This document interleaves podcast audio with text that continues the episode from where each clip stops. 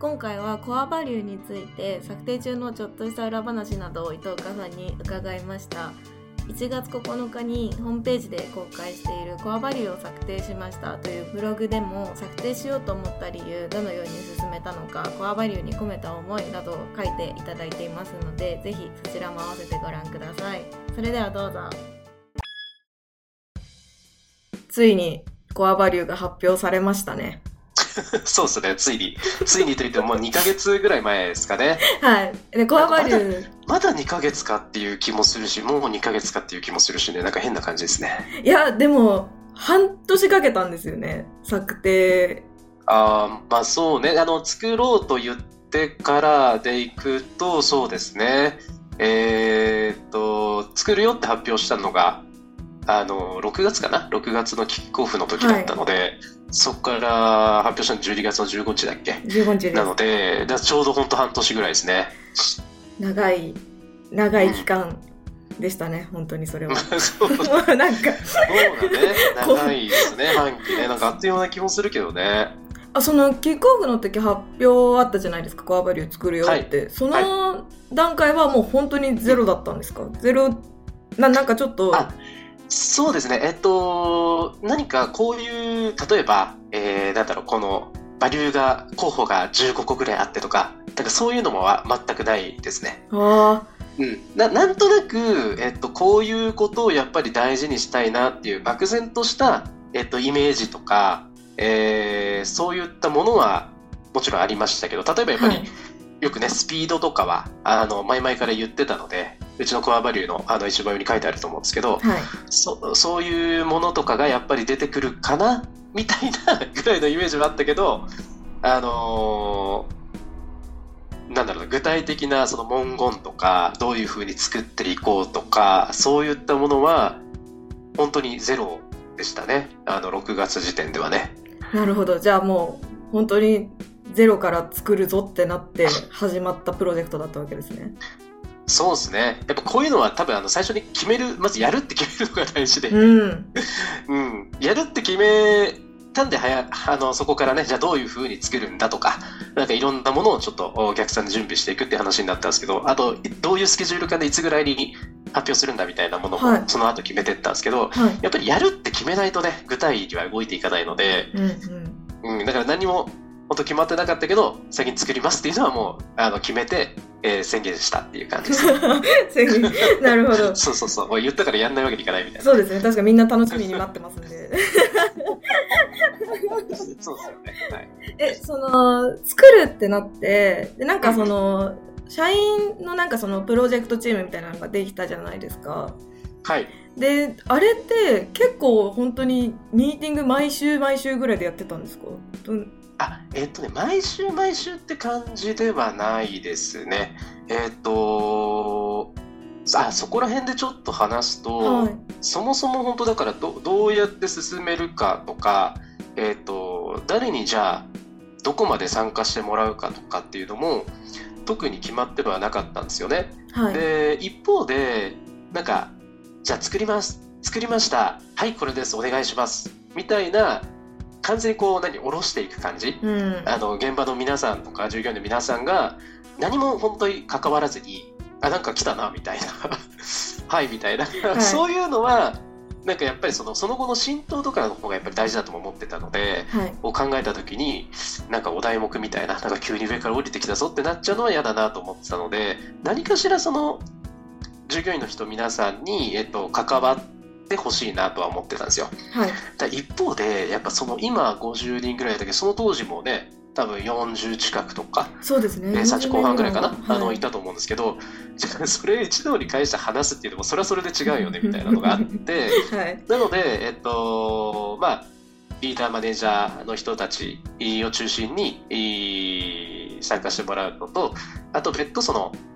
皆さんにアンケートっていう形で、えー、やっぱりそのどういうことを考えてて何を大事に思っててみたいなことを聞くっていうのは、まあ、割とそこはすぐ決まったかなっていう感じですかね。でそこが決まっちゃった後は結構アンケートの回収とかもあの辛坊さんにもねやってもらったんで分かると思うんですけど、はい、16問かなあって割と結構昔思い出して、ね、入社の時のことも質問してたと思うんで、考えて書いてもらったりとかで結構まあなんか5分で終わるとかじゃなかったじゃないですか。全私なあれなんな結構本当に悩みますなんか1時間ぐらい考えてた気がありがとうございます。そうそういうものをねやっぱりあえて作っているっていうのもあるので、はい、確かあれってアンケートお願いしますよって言ってから1か月半ぐらい期間あるんじゃないですかね。そうですね1か月ぐらいなんか8月まるまる多分使って夏休みの宿題みたいな感じになってて。そうです。夏休みではないけど、はい、だからちょうど78月ぐらいで、あの皆さんからアンケートを書いてもらって集計してっていう感じだったらその時はやっぱりあのミーティングみたいなの動いてないですね。なるほど。うん。あのそれが終わってからだからいそうね何か皆さんにやってもらうっていう時はミーティングその委員会自体は特に動いてはなくてそれがやっぱり戻ってきてからとそのそれをやるって決めるまではえっ、ー、と月にまでも2回ぐらいとかかな。うん。うん。でやっていたっていう感じじゃないですかね。なるほど。なんかそのあのアンケートも結構なんか、うん、なんだろう。こあバリューと関係あんのかなこれみたいな質問も結構あったじゃないですか。はいあ例えば？えなんか覚えてる？うん。なんだっけ？えっとなんか誰かに言われて嬉しかったことみたいな。ああはいはいはい確かにあった気がするね。とかあと、うんうん、何ですかね。えななんかその16問のうちの最後の方は結構その会社がどうでどうするべきかどういう姿を目指すべきかみたいなのが結構多かったじゃないですか。うんうん、それはすごいなんかバリューとかミッションとかにめっちゃ直結しそうだなって思ったんですけど結構本当最初の方はなんか「こ」なんかそうね。の質問だったから。うんその個々人が多分その大事にしたいことであるとか、仕事においてやりがいに感じることであるとか、はい、えー、そういうこともあの結構質問にはあったと思いますね。あのアンケートは、なんか、どう、どうやって出来上がったアンケートだったんですか？ああ、そうね。まあ、はい、細かなところやっぱいろいろ紆余曲折があったんだけど、えっと、その、うんそういう質問にしている意図狙いみたいなことで話すと、はい、あの今辛坊さんが言ってくれたように割と後半の質問っていうのはまあザそのバリューに対するアンケートみたいな感じだったと思うんですよ。はい、でただやっぱりそれだけにすると まあこれも終わったからぶっちゃけで別に言うと思うんだけどあのみんなやっぱり良くも悪くもこっちのこう考えてることに合わせてきていただけそうかなみたいな。なんか、あそういう気の使い方ありますよね。うん、そうそうそう、まあ、でもそれって、あの、人によってね、個人差とかはあると思うんですけど、はい、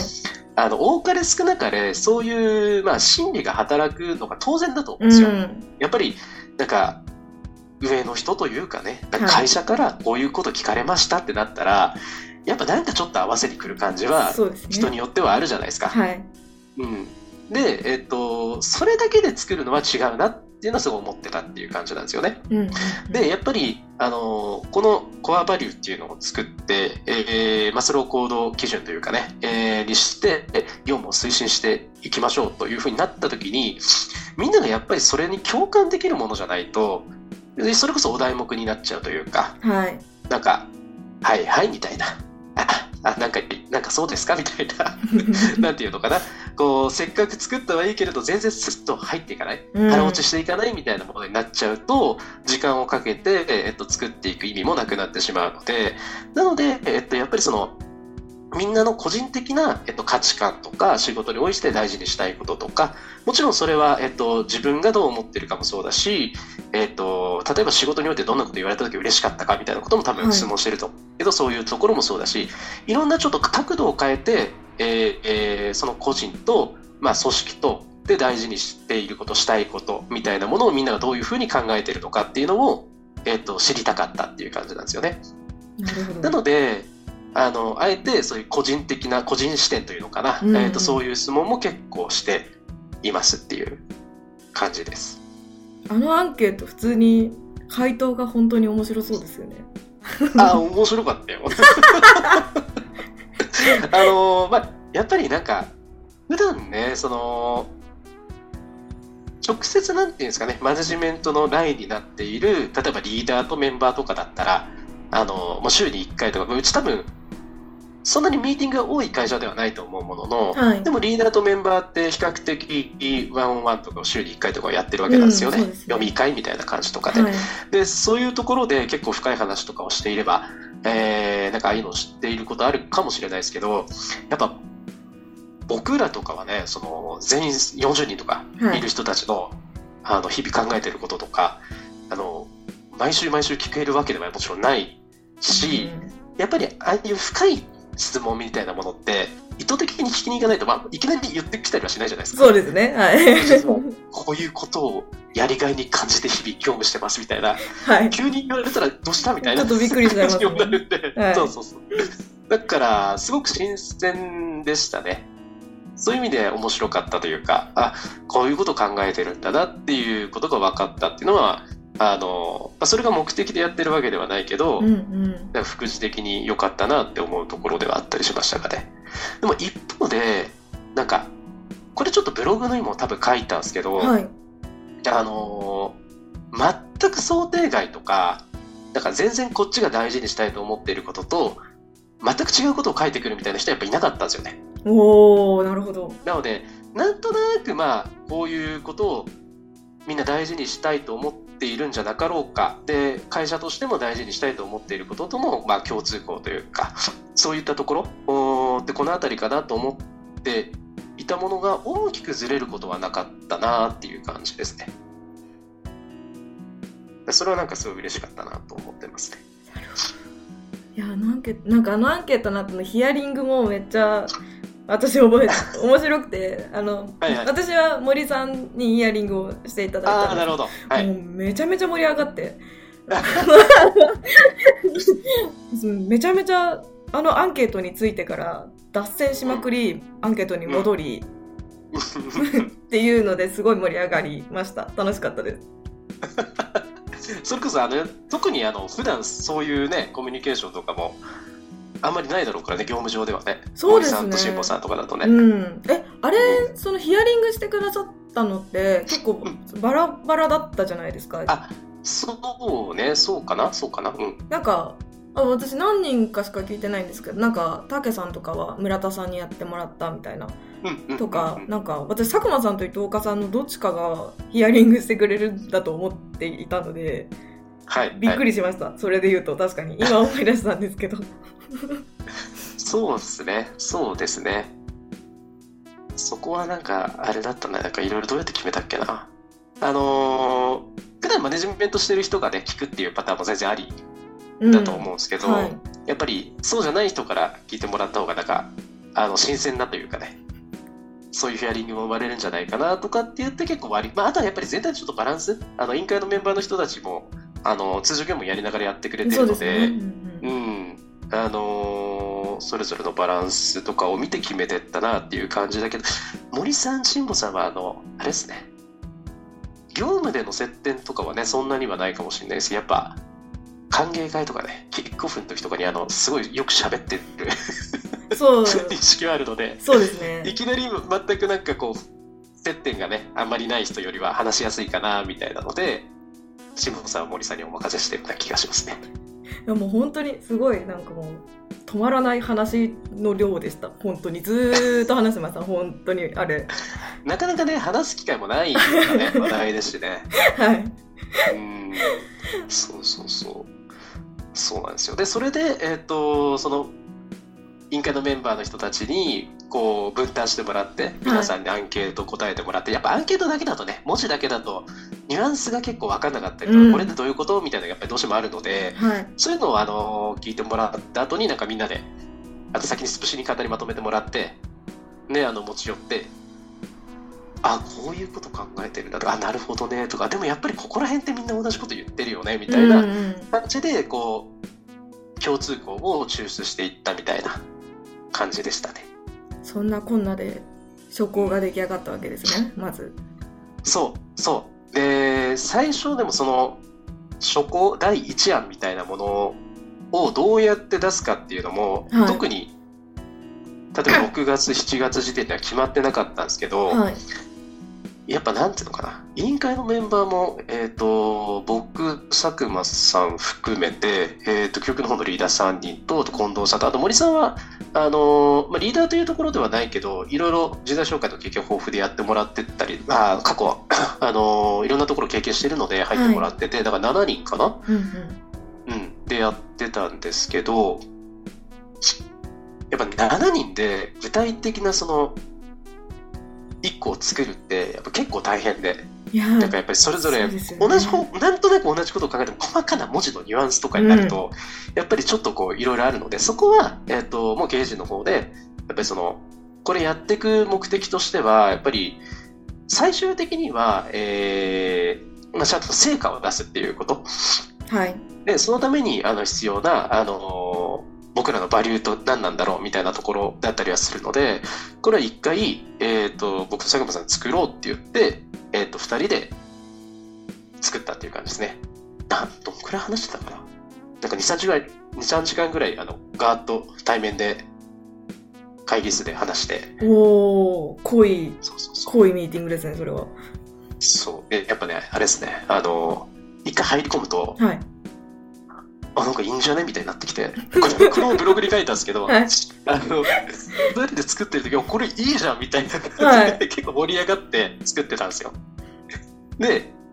あそうね。裏話じゃないですけど今これあの5個のバリューで作ってるんですけど、はい、最初7個あったんですよ。え？多い。ちょっと多い。分バリュー。みたいな。7個あったんですよそれが、えー、ただあのー、それをもとにね、えっと、また個別にメンバーの人とかと共有して意見もらったりとか話してるときに、それはバリューじゃないんじゃないみたいなあの意見もあって、で、やっぱりこれってその、例えば今だとスピードとかオープンとか、今日もなんかチャットで僕オープンのことを話してたと思うんですけど、はい、あの、オープンって言われたときに、そのバリューに基づいて自分の行動を振り返ったりとか、じゃあもっとこうしようっていうふうに、やっぱその行動改善につながるようなものじゃないと、やっぱり意味意味がないというか、はい、えー、ものだと思うんですけど、その第1案で、プラスで2つ追加であったやつっていうのは、どっちかっていうと、やっぱり僕、経営層が大事にしたいことだったなみたいな感じだったんですよね。ああ、なるほど。うん。例えばその、僕らがすごい大事にしていることっていうと、やっぱりその、結果を出してくれた人にちゃんと報いたいみたいな、はい、まあ、インセンティブ制度であったりとか、そういったものもそうだと思うんですけど、その報酬と成果の連動みたいなやつとか、あとは、あの、うち結構、自由度高い働き方ではあると思うんですよね。はい、フルリモートで、まあ、職種にもよるけど、フレックスのところもあったり、うんうん、まあ、有給取りますって言ってダメなんていうことも別にないし、はい、本当にあの、結果ドリブンであれば、好きにやってくださいねみたいな感じだと思うんですが、はい、それもあくまでやっぱりちゃんとその、えーと、業務でパフォーマンスを出すというところに向き合っている前提で自由度があるよっていう話だと思うんですよ。うん、例えば極端極論ですよ極論。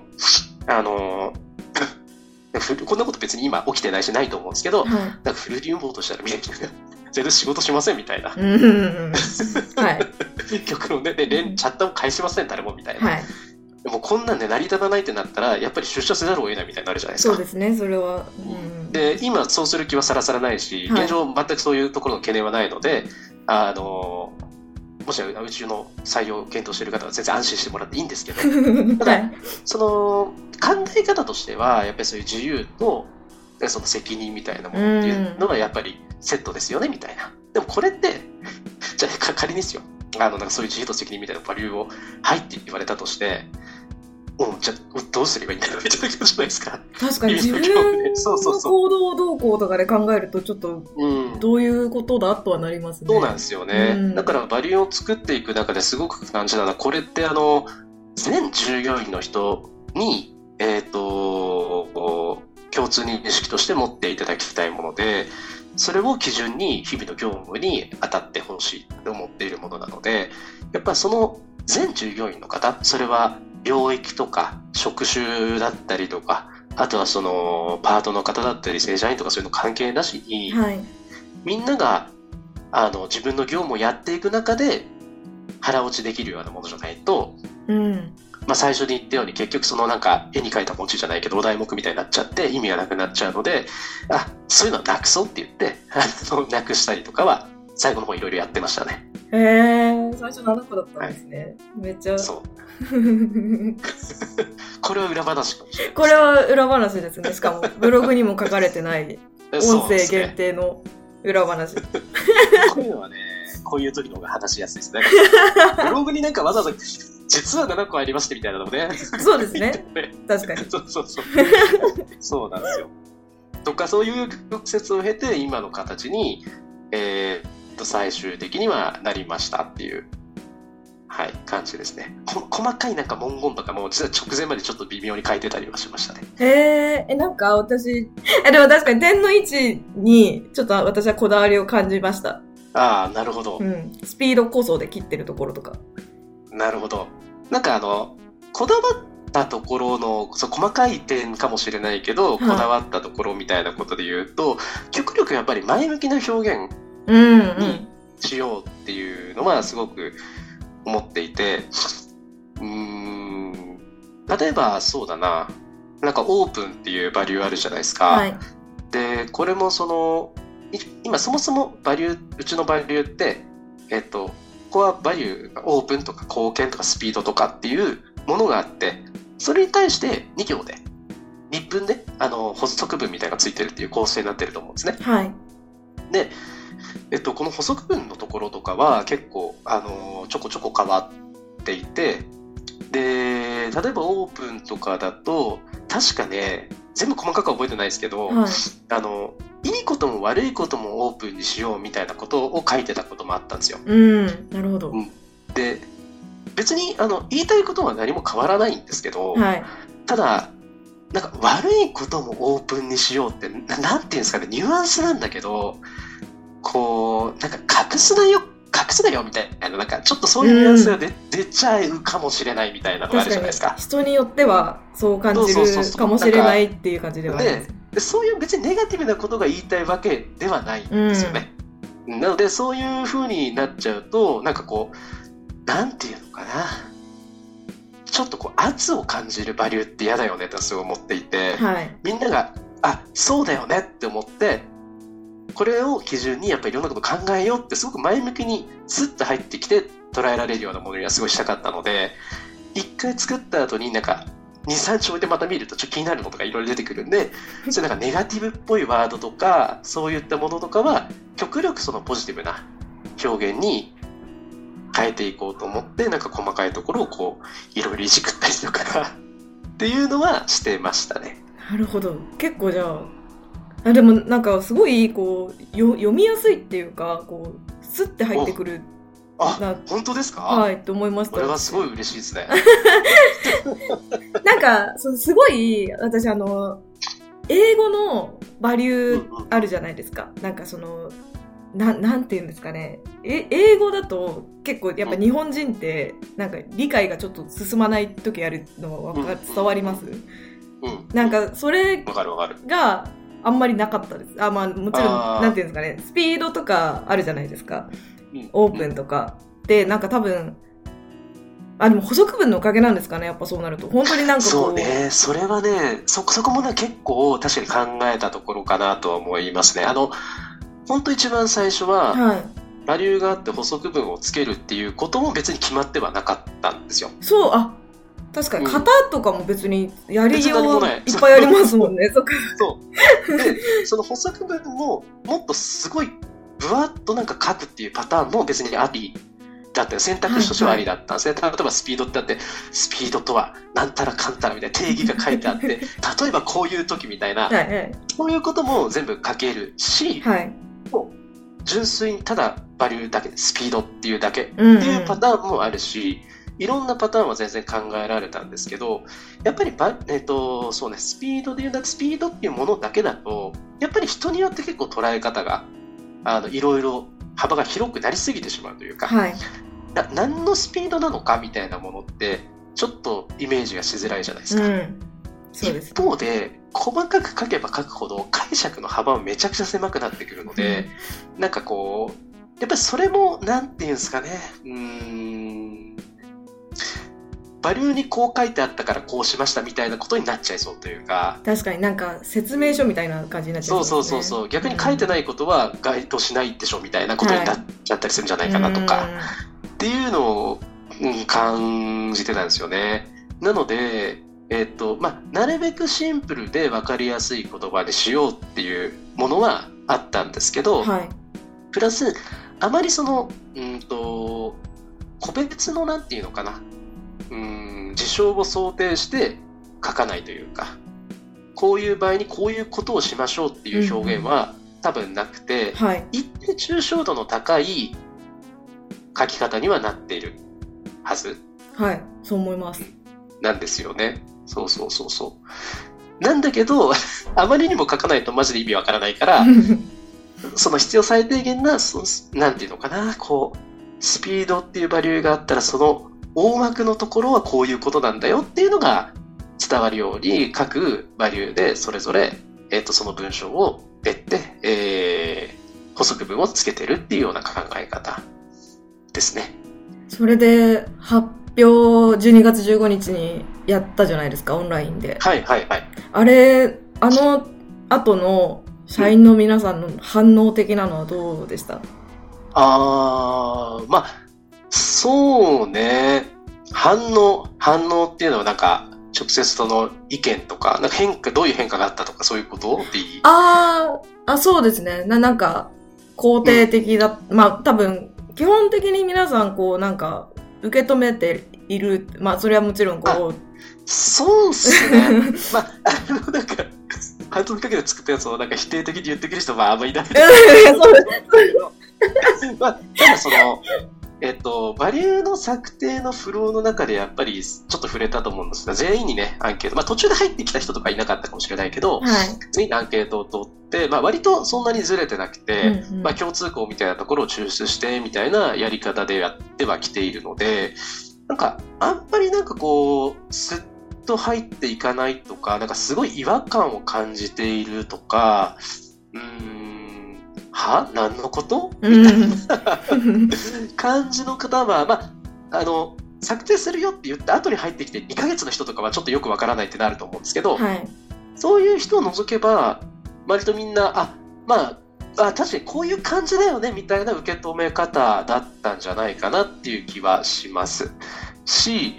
結構その表現の仕方は違えどまあ結局ずっと今まであのチャッター上で言ってきていることをまとめたっちゃまとめたような形にはなっているので、うん、確かに。別に初めて聞くようなことは一つもなかったですね。そうなんですよね。だからなんかねやっぱり早くやろうよみたいなことはずっと言ってたし、うん、なんかその、はい DM じゃなくてちゃんとオープンでやろうよみたいな、うん、オープンな場所でやろうっていう。なんかそれってなんか誠実な対応なのみたいなことも普通に言ってたと思うし、あとなんかねあの、クレームが起きましたみたいな時も、なんかクレームが起きたことはもうしょうがないけど、どうするみたいな話を、普通にチャッター上でもしてたと思うし、はい、うん、やっぱ成果ドリブンでやろうよみたいなことも多分普通に言ってたと思うんですよね。はい。そういうのも、あの、で言ってたことは多分変わらなくて、それをより、あの、明文化したっていうような結局やっぱ作業だったかなと思うので、あまりなんか違和感を感じずに受け止めてもらえたんじゃないかなっていう気はしてますかね。で、実際に何人か話したりもしたんですけど、忘年会の時もそうだし、はい、えっ、ー、と、あ、これね、えっ、ー、と、忘年会の日に発表して、その後忘年会やってるじゃないですか。うんはい、で、忘年会の時にもちょっと話したりとか、まあ、それ以外のタイミングとかでも話したりとかは、あの、全員じゃないけど何かしてますけど、まあ、やっぱりその、大きな方向性として、えー、あ、やっぱりうちの大事にしたいことってこういう感じですよね。はいはいはい、みたいな、うん、あの、反応がまあ皆さんそうだったのかなっていう気はしますかね。なんかその、新、あ、新卒じゃないです。中途採用、採用の時も、はい。ななんかその、そもそものその策定の背景みたいなところで言うと、うん、なんか採用の時の、こう、共通項的な使い方もしたいみたいなお話があったじゃないですか。はい。それで言うと、その最近、はい、ってこられてる方とか、なんか面接をされてる方々とかは、このコアバリュー見て、なんか、言って、言ってますって変な言葉ですけど、どんなかん、どういう反応されます、あのまあ、慎吾さんに編集とかちょっとしてもらったけど、ブログ書いたじゃないですか。はい。であの後に面接に当然来てくれた方は何人もいらっしゃるんですけど、はい、結構あの話題というか面接の中で話題になることはあって、はい、で人それぞれ特にどこ共感しましたみたいなものはもちろん違うんですけど、うんうん、あの例えばえー、っと前面接した人は現職が結構すごく閉鎖的なというかあまりこう情報開示をしない会社にいらっしゃって、はいはい、その前は全然そんなことがなかった会社で結構その社風あ改めて自分ってこういうところって結構嫌なんだなみたいなものを感じてか方がいらっしゃって、はい、その方はそのオープンみたいなものをすごくいいなと思ってくれて面接の中でもこれのその背景意図みたいなこととか具体的にどういうことを業務の中で大事にしてるんだみたいな話をした時にああそれめっちゃいいっすねみたいなことを言ってくれたりはしましたかね。うん、だからやっぱり なんだろうなえっ、ー、と、うちに興味持っていただいて受けてくる方もいて、ね、やっぱりどういうことを大事にしてる会社なんだろうってやっぱり気になる部分でもあったりすると思いますし、はい、僕らもやっぱりそれはあのすごく大事にしたい部分なのでそういうのが今まではあの明文化されてなかったものが明文化できたっていうのは採用においてもすごくプラスになってるんじゃないかなと思いますね。うん、確かになんかコアバリューがあるおかげでなんかよりこう今までぼんやりと伝えなきゃいけなかった社風みたいなのが伝わりやすくなったような気がしますね。それはなんか社外もそうだし、うん、社内もやっぱりそれはあると思ってやっぱね言語化するってすごい大事だなと思いました。改めてそうだ例えば社内とかでも今までだったらなんかこうなんかいろいろ早くしようよって言ってたものとかあそれいい取り組みだめみたいなものに対していや、ナイススピードみたいな一言で、なんかみんなこう、やり合ったりとかするわけですよ。はい、で、そういう時にこう、バリューがやっぱり出てきたりとか、あのー、それって今まではなんか僕らとかが言ってたようなことを、普通にメンバー間とかで言い合ったりとかしてるっていうのは、うんうん、やっぱりこういうふうに明文化をして皆さんに共有をしてから、まあ当たり前ですよね、それはね。当たり前なんだけど、やっぱり、うん、あの大事にしたいと思ってるっていうことをちゃんと文章にして言語化をして発信をして共有をするっていうこの一連の流れはすごく大事だったんだろうなって社内でもそう思いますね。で社外でも採用面接とかではそう感じたりをするところかなと思いますね。なんかそれで結構その浸透というかバリューの浸透のためになんか結構いろいろやったじゃないですか。あの名刺。新しくしたり、ね。はいはいはい、あとそうステッカーステッカー作ったり、うん、あとどら焼きも配ってくれたじゃないですか。そうそうそうね。どら焼きは完全にノリなんだけど、ね、あれなんでどら焼きなんですか？なんか結構内入れいろいろあるじゃないですか。内入れおやつ系。なんかねいろいろそういろいろあったんですよあの、チョコとかもあったし、はい、チョコだと、でも何？やっぱ、一つの、こう、包装紙に当たり前だけど、5つと書けないんで。はい。ああ、なるほど。そんなに文字入らないから、うんうん、だから、5個、5種類作んなきゃいけないんですよ。はい、でもそうするとなんか好き好きなバリューのチョコだけ持って帰ってもらうのかなみたいな。なんか、なんか一つ。選ぶみたいな。なんか、なんかオープンとかすげえ残ったら嫌だなとか。なんかそういうことちょっと考えたりとか。そうそうそう。であとなんかあんまりないやつの方がインパクト残るかなと思って、はい、なんかいろいろ調べてた時にえどら焼きでそんなんできんの？みたいな。なんかどら焼き面白いなと思って、はい、でなんかあの文字数がちょっと制限はあったんですけど一応まああのそんなに2文字3文字4文字とかじゃなくて割とこうたくさん文字も入れられるみたいな、うんうん感じだったので、まあでも最終的にね、あのー、ちょっと5個は全部入らないっていうのは直前なり発覚し、急遽あの、迅速とかにだけ変えたんだけど、スピード変えてますよね。確かに 変わってましたよね、なんか。あでもなんかあの、珍しいものの方がね、なんか記憶には残ったりとかインパクトはあるのかなと思って、それでなんか、あの、どら焼きにしたっていう。はい。そんな、そんな裏話的な？やつはあります、ね、あれ美味しかったですどら焼き普通に。美味しかったよねあれね、はい、普通に美味しくてびっくりしました。こういうの大体なんかあんまり味味はみたいなのかと思ってたら、ね、普通に美味しくてびっくりしました。そうそうそうそうなんですよね。あとやっぱりチョコとかよりはねあの脂質がね少ないですから和菓子のそうですね。ちょっと弊社運動不足の人がかなり多いので、糖質もなるべくこう 制限していきたいところですよね。そうですね。あの、洋菓子より和菓子の方がいいかな、みたいな。気遣い。完全に後付けですけどね、なるほど。あとあれですね。あ、ごめんごめん。あ、ごめんなさい。 Slack の絵文字も作りました。そうですね。それはもう、しぼさんお得意の。あれも、でも、あれこそスピードでしたね。あれ、あの、スピード。ね、そうですね。スピードだけは早く作ろうと思って。とりあえずスピードだけ。素晴らしい。2種類ぐらい入れてからあとちゃんとその名刺新しくしたじゃないですかあれの色にちゃんと合わせたいなと思って会社のロゴとコーポレートサイトのカラーと名刺の色を組み合わせて作ったのも入れときました後であありがとうございます。あれはあのちょこちょこ使っていただいてね。嬉しいですね。ねうんそう。ミスったのがねあのステッカーがねはい。紙のペタッと貼れるステッカーを作ってあの皆さんに配布したりして PC にね貼ってもらったりしてると思うんですけど、はい、あれがちょっとそのななんていうの？こう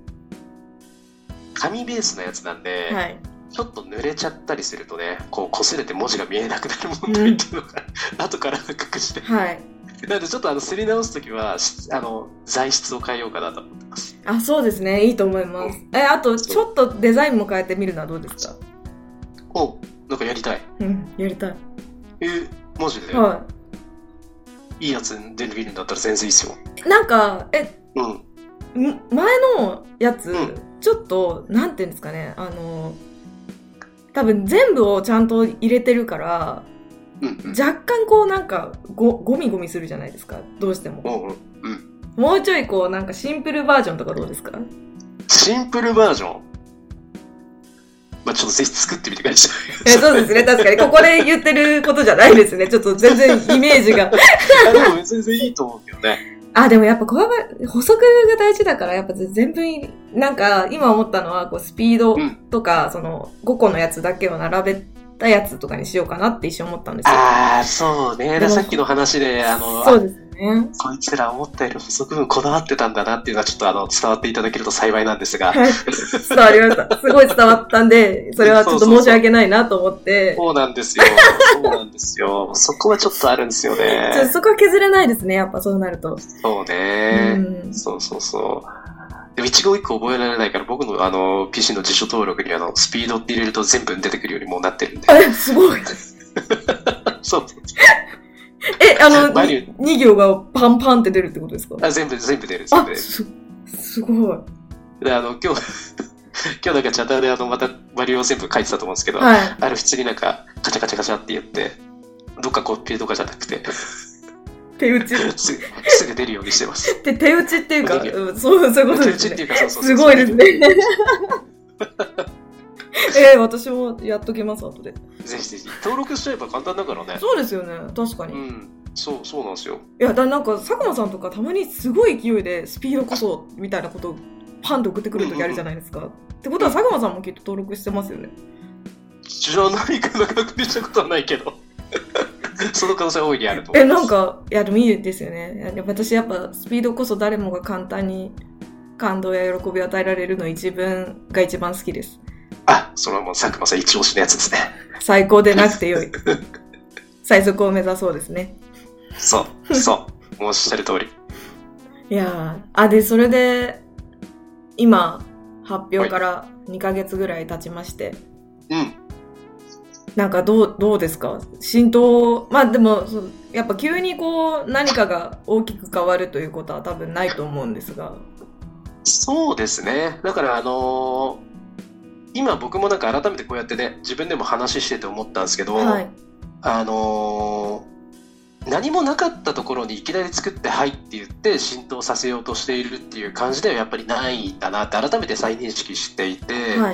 もともと大事にしていたこととかこういうの、あのー、重要だよねって言っていたことを改めてしっかり言語化してまとめ直して共有をしているっていう感じなのでだからすでに一定レベル感ではなんか浸透していた部分もあったものなんだなっていうのはすごい思ってるんですよね。うんうん、なので、なんかこの、そうね、えっと、実際浸透実感どうですかみたいなことを聞かれたときに、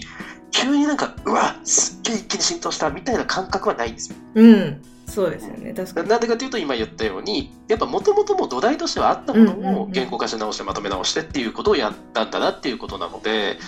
ただやっぱり、あの実感してるのはさっきもちょっと話出たと思うんですけど、えっと、何か業務のこととかで迷うことがあったりとか、あの、いい行動、取り組みを称える時とかに、やっぱこのバリューで称えたりとか、バリューに置き換えて話すっていうことは、えー、僕ら発信はもちろんあるんですけど、はい、それ以外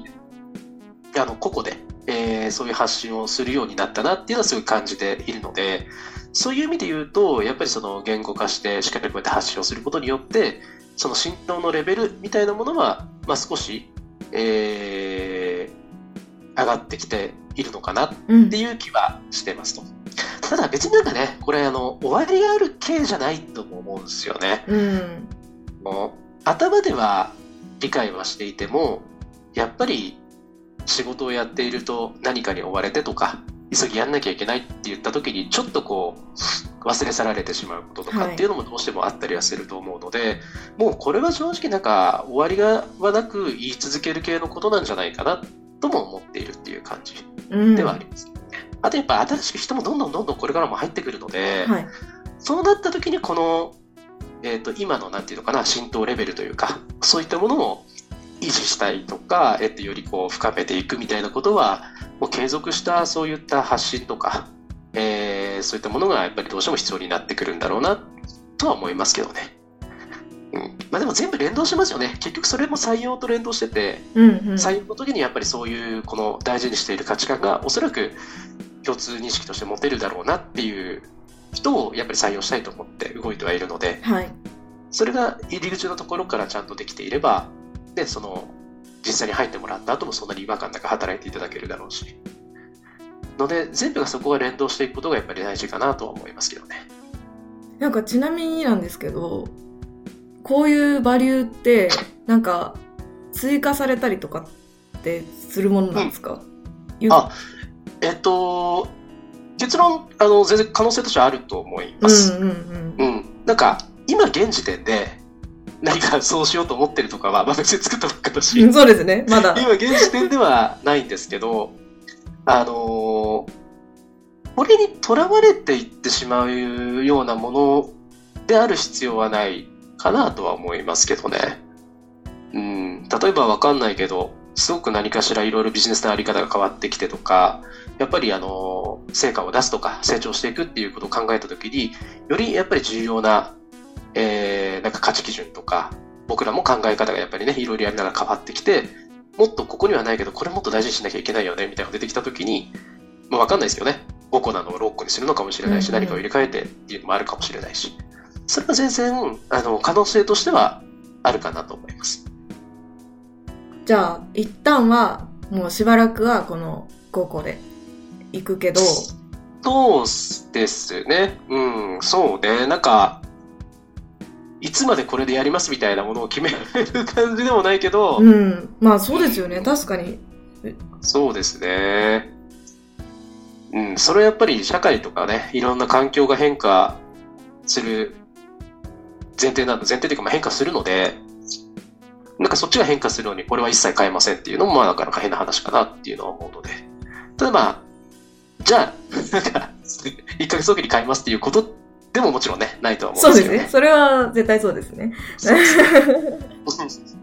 1ヶ月ごとにバリュー変わったらちょっと混乱しちゃいますね、みんな。日替わり、日替わりバリュー的な。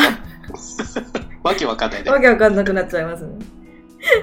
でもじゃあこれからもあれですね。まあでも確かになんか急に浸透とかじゃないのはすごい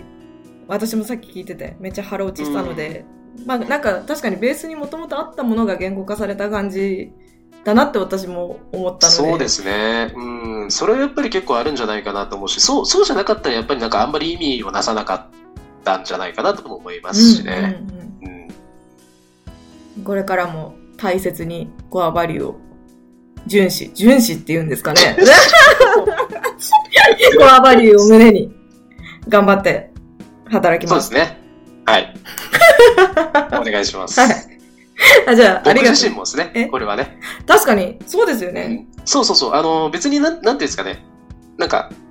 やっぱりこのバリューって、の経営層が授業の方に下ろしますみたいな。うんうん。にしろっていうことではなくて、やっぱりファンオブライフという会社、そこに、えーと、所属する全員の人が、あの共通認識として大事にしましょうっていうものだと思っているのではい、でかつやっぱ終わりがないというか突き詰めていったらいくらでもできるよねみたいなものなので、あの僕自身も やっぱりしっかりこれに沿った行動をやっていかなきゃいけないなって思うしそれはなんか立場とか、あの役職とかそういうの全く関係なしにっていうものですね。まあ、そ、そ、どういう人だとしても、そう思えるものにしたかったっていうのもあるので、うん。なので僕もが、まあ、頑張りますっていうのも変な。そうですね。大事にして、うん、はい、やっていきたいなとは思ってます。頑張るというか、確かにみんなで胸に掲げて生きていきましょう。そうですね。うん、生きていきましょう。生きていきます、そうだよね。壮大に。東京生活この大事にね、業務に向き合っていけば、でもきっといい仕事ができるし、はい、あの、結果を出して成長していくっていうことにおそらくつながるだろうと思っている価値観ですね。よくわかりました。ありがとうございます。